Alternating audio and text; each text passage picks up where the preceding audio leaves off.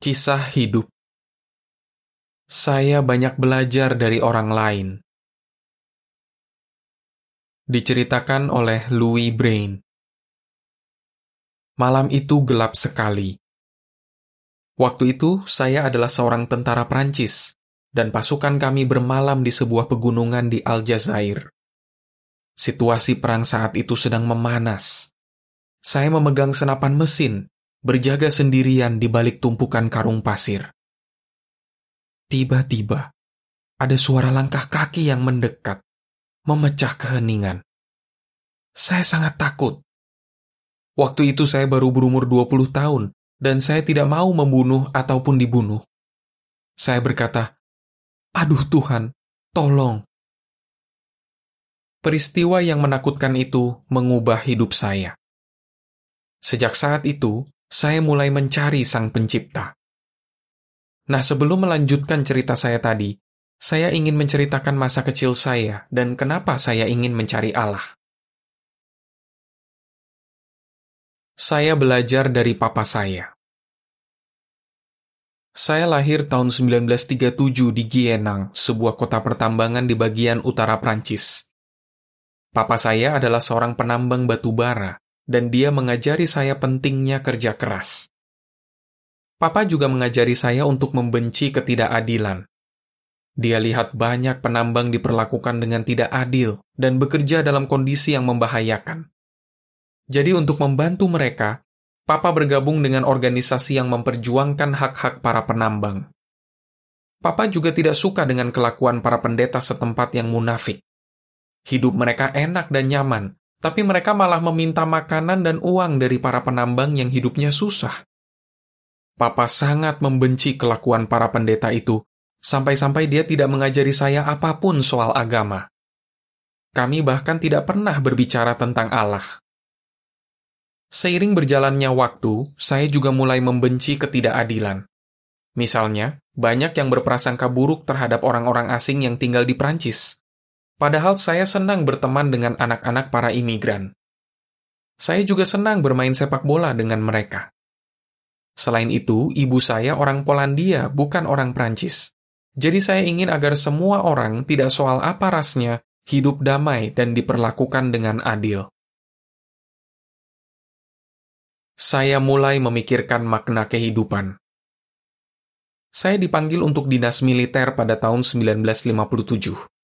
Itu sebabnya saya bisa sampai berada di sebuah pegunungan di Aljazair seperti yang saya ceritakan sebelumnya.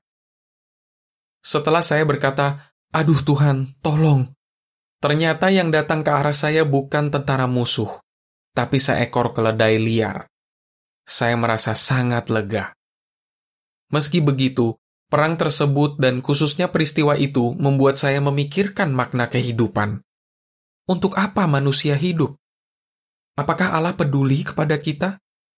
Apakah kita bisa benar-benar menikmati kedamaian?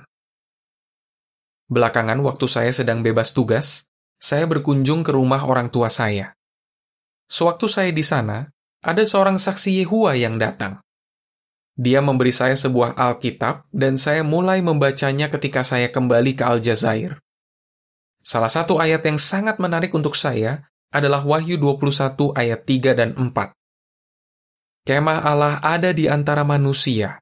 Dia akan menghapus semua air mata mereka. Kematian tidak akan ada lagi. Perkabungan, tangisan, ataupun rasa sakit juga tidak akan ada lagi. Ini benar-benar sesuatu yang baru untuk saya. Saya bertanya-tanya, apakah kata-kata ini bisa dipercaya? Waktu itu saya tidak tahu apa-apa tentang Allah ataupun Alkitab. Setelah menyelesaikan dinas militer pada tahun 1959, saya bertemu seorang saksi Yehua yang bernama François. Dia mengajar saya banyak kebenaran Alkitab. Misalnya, dia menunjukkan kepada saya dari Alkitab bahwa Allah punya nama, yaitu Yehua.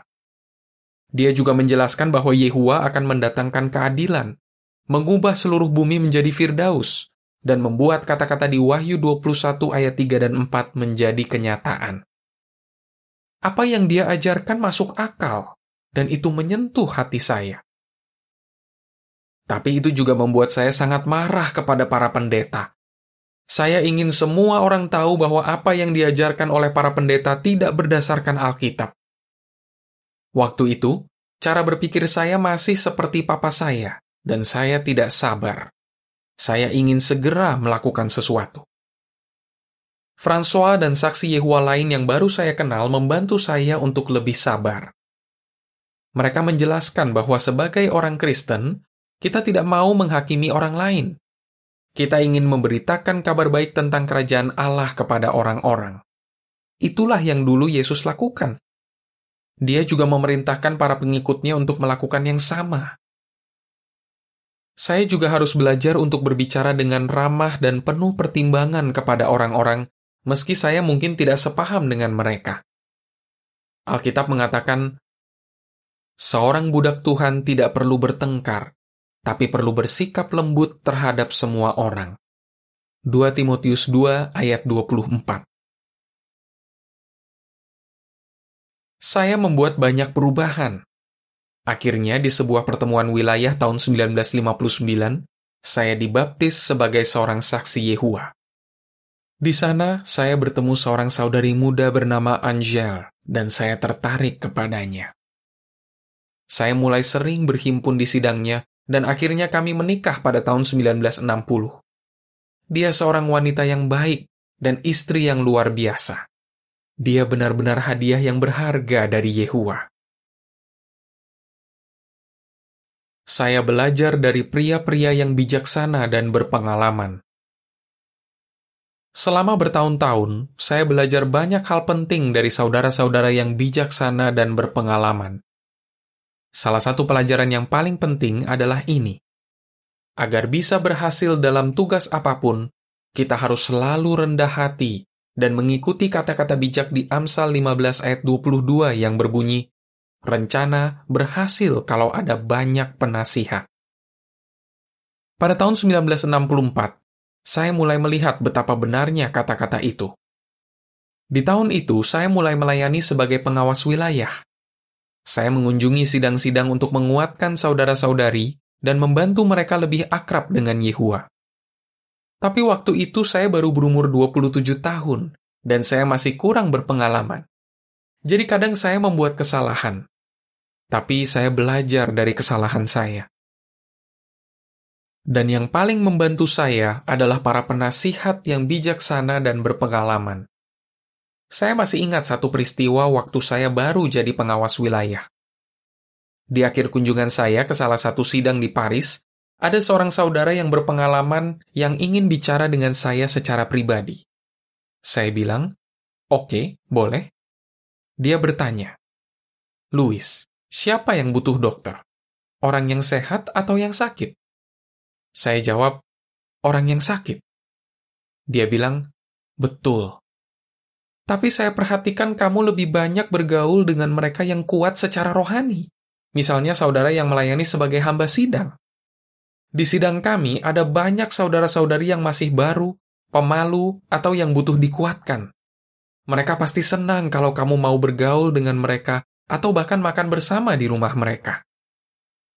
Saya bersyukur karena saudara itu menasihati saya. Dia sangat menyayangi domba-domba Yehua dan itu menyentuh hati saya. Jadi, meski berat rasanya, saya mengakui kesalahan saya dan langsung mengikuti saran dari saudara itu. Saya bersyukur kepada Yehua karena ada banyak saudara berpengalaman yang membantu saya. Pada tahun 1969 dan 1973, saya diminta untuk mengawasi Departemen Pelayanan Makanan pada dua pertemuan internasional di Kolomb, Paris. Pada pertemuan tahun 1973, kami harus menyediakan makanan untuk sekitar 60 ribu orang selama lima hari. Ini tugas yang sangat berat, dan saya merasa tidak sanggup. Tapi sekali lagi, agar bisa berhasil, kuncinya adalah Amsal 15 ayat 22. Jadi saya meminta nasihat dari saudara-saudara yang matang secara rohani dan juga berpengalaman di bidang makanan. Ada yang bekerja sebagai tukang daging, petani, koki, dan yang ahli di bidang pembelian. Dan akhirnya, kami berhasil mengerjakan tugas yang sulit itu bersama-sama. Pada 1973, saya dan istri diundang untuk melayani di Battle Prancis. Tugas pertama saya di Battle ternyata tidak kalah sulit. Saya harus mencari cara untuk mengirim bacaan kita kepada saudara-saudari di Kamerun.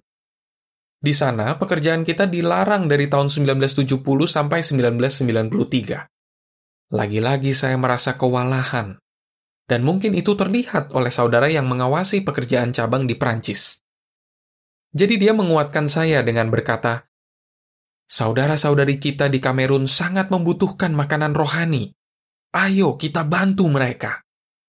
Saya pun jadi bersemangat menjalankan tugas ini. Saya beberapa kali pergi ke negeri-negeri yang berbatasan dengan Kamerun untuk bertemu dengan para penatua di negeri itu. Saudara-saudara ini sangat berani dan bijaksana. Mereka membantu saya menemukan cara untuk mengirim makanan rohani secara teratur ke Kamerun. Yehua memberkati upaya kami. Bahkan selama sekitar 20 tahun, saksi-saksi Yehua di Kamerun selalu mendapatkan majalah Menara Pengawal dan pelayanan kerajaan kita, publikasi bulanan yang dulu kita pakai pada perhimpunan tengah pekan. Saya belajar dari istri saya yang berharga. Sejak mulai berpacaran, saya bisa lihat bahwa Angel sangat akrab dengan Yehua dan itu semakin terlihat setelah kami menikah. Bahkan di hari kami menikah, dia meminta saya berdoa tentang keinginan kami untuk melayani Yehua sebisa-bisanya sebagai pasangan. Yehua menjawab doa kami. Angel juga membantu saya untuk semakin percaya kepada Yehua. Misalnya, waktu kami diundang untuk melayani di battle pada 1973, Awalnya saya ragu karena saya sangat menyukai tugas saya sebagai pengawas wilayah. Tapi Angel mengingatkan saya bahwa kami sudah membaktikan hidup kami untuk Yehua. Jadi kami harus siap menerima tugas apa pun dari organisasinya. Saya sangat setuju dengan kata-katanya, dan kami pun pergi ke battle. Sepanjang perkawinan kami, saya bisa lihat bahwa istri saya adalah wanita yang bijaksana dan masuk akal. Dia benar-benar menyayangi Yehua. Sifat-sifat bagusnya memperkuat perkawinan kami dan membantu kami membuat keputusan-keputusan yang baik. Bahkan sekarang, walaupun kami sudah tua, Angel terus menjadi istri yang sangat baik dan selalu mendukung saya. Misalnya, kami berdua harus belajar bahasa Inggris untuk bisa mengikuti sekolah-sekolah teokratis, yang kebanyakan diadakan dalam bahasa Inggris. Kami juga harus bergabung di sidang berbahasa Inggris, meski waktu itu usia kami sudah 70-an. Saya juga melayani sebagai anggota panitia cabang Prancis. Jadi saya tidak punya banyak waktu untuk belajar bahasa. Tapi saya dan Angel saling membantu. Sekarang usia kami sudah 80-an, dan kami masih terus mempersiapkan bahan perhimpunan dalam bahasa Inggris dan Prancis. Di sidang, kami juga berupaya sebisa mungkin untuk memberikan komentar dan ikut berdinas. Yehua benar-benar memberkati upaya kami untuk belajar bahasa Inggris. Pada 2017, kami merasakan salah satu berkat yang luar biasa.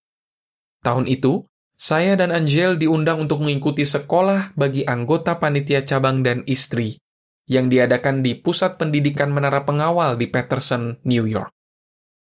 Yehua memang pengajar yang agung. Jadi seluruh umatnya, tidak soal tua ataupun muda, bisa menikmati pendidikan yang terbaik. Saya sudah lihat dan rasakan sendiri bahwa kalau anak muda mendengarkan Yehua dan saudara-saudari yang berpengalaman, mereka bisa membuat keputusan yang baik dan terus melayani Yehua dengan setia.